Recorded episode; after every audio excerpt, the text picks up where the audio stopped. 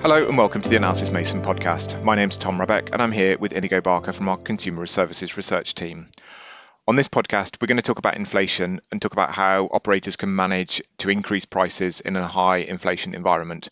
So, this is based on an article that Inigo has just published, and we'll put a link to that in the show notes. Um, so, Inigo, thanks for joining. Thanks for joining the podcast.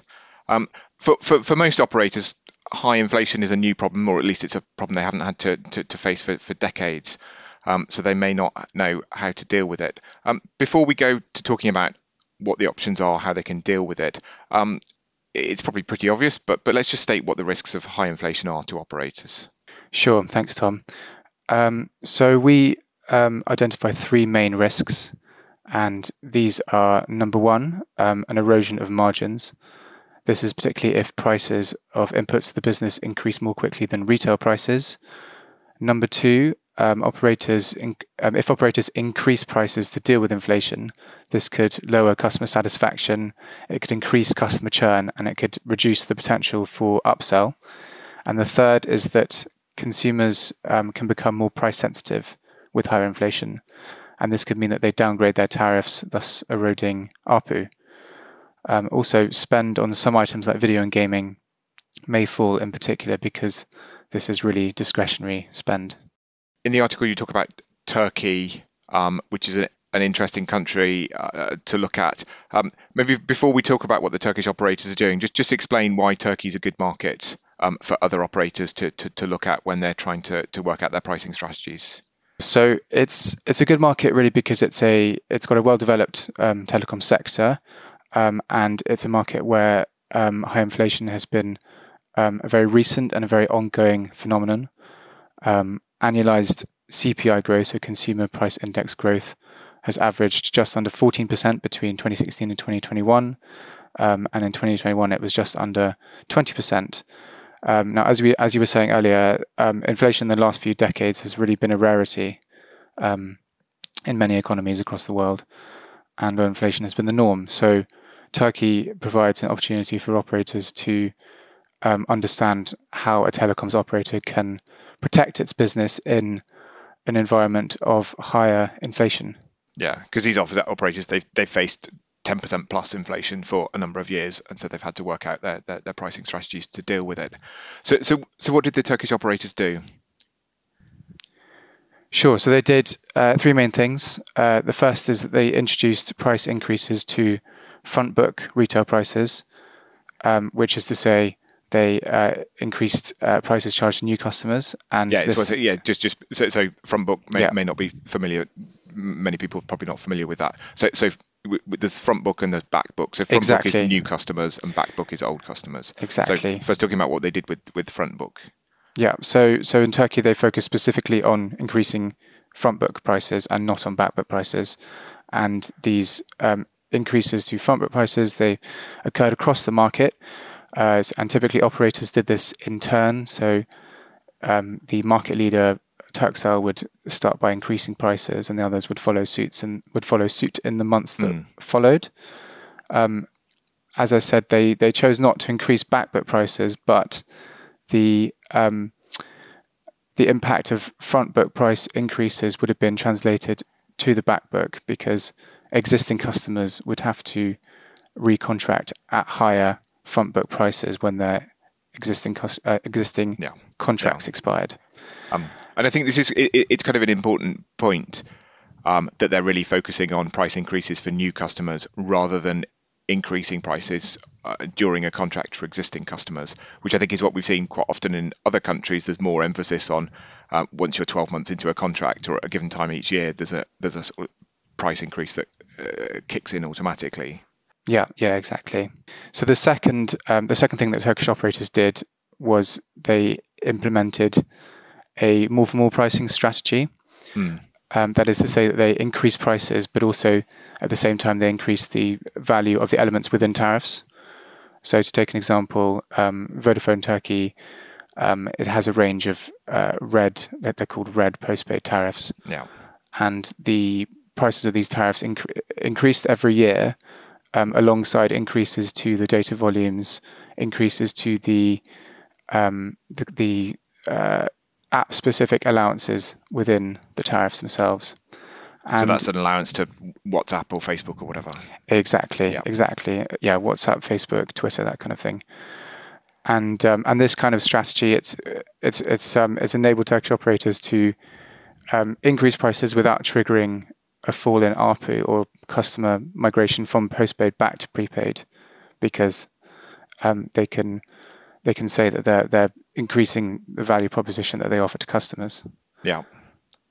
And um, and then the third uh, measure that they've taken is that they've started using promotional pricing as a way, um, sorry, in a way that does not offer a discount relative to older tariffs.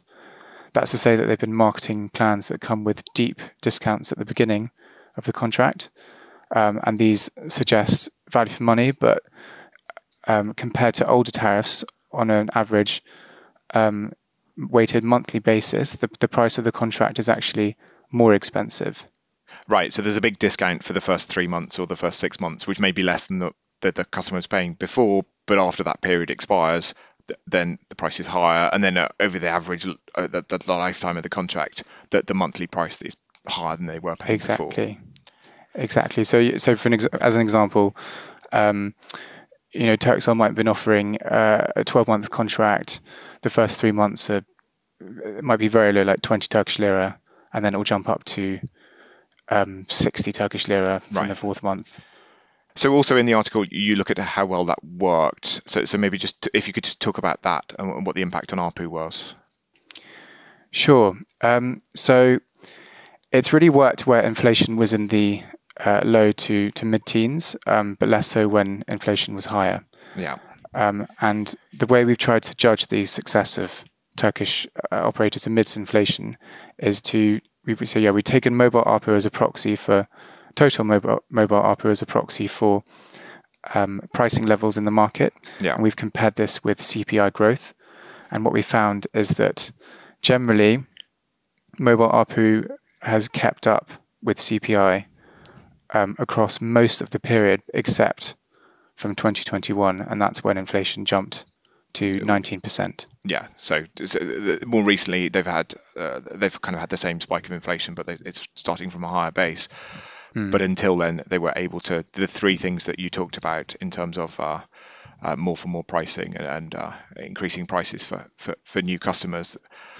Um, that all seemed to work pretty well and, and, and kept the ARPU growth in line with with inflation. Yeah. Yeah. Okay. Good. Um, now, I guess the, the, the final question is how applicable is what the Turkish operators have done to operators in in other countries? Sure. So yeah, this is the critical question, right? Um, so Turkish operators have been dealing with much higher inflation than is expected mm. in other countries in the world.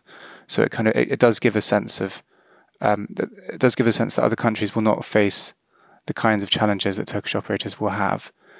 Um, you could also say that um, the that there are specific market dynamics which have enabled um, the results in yeah.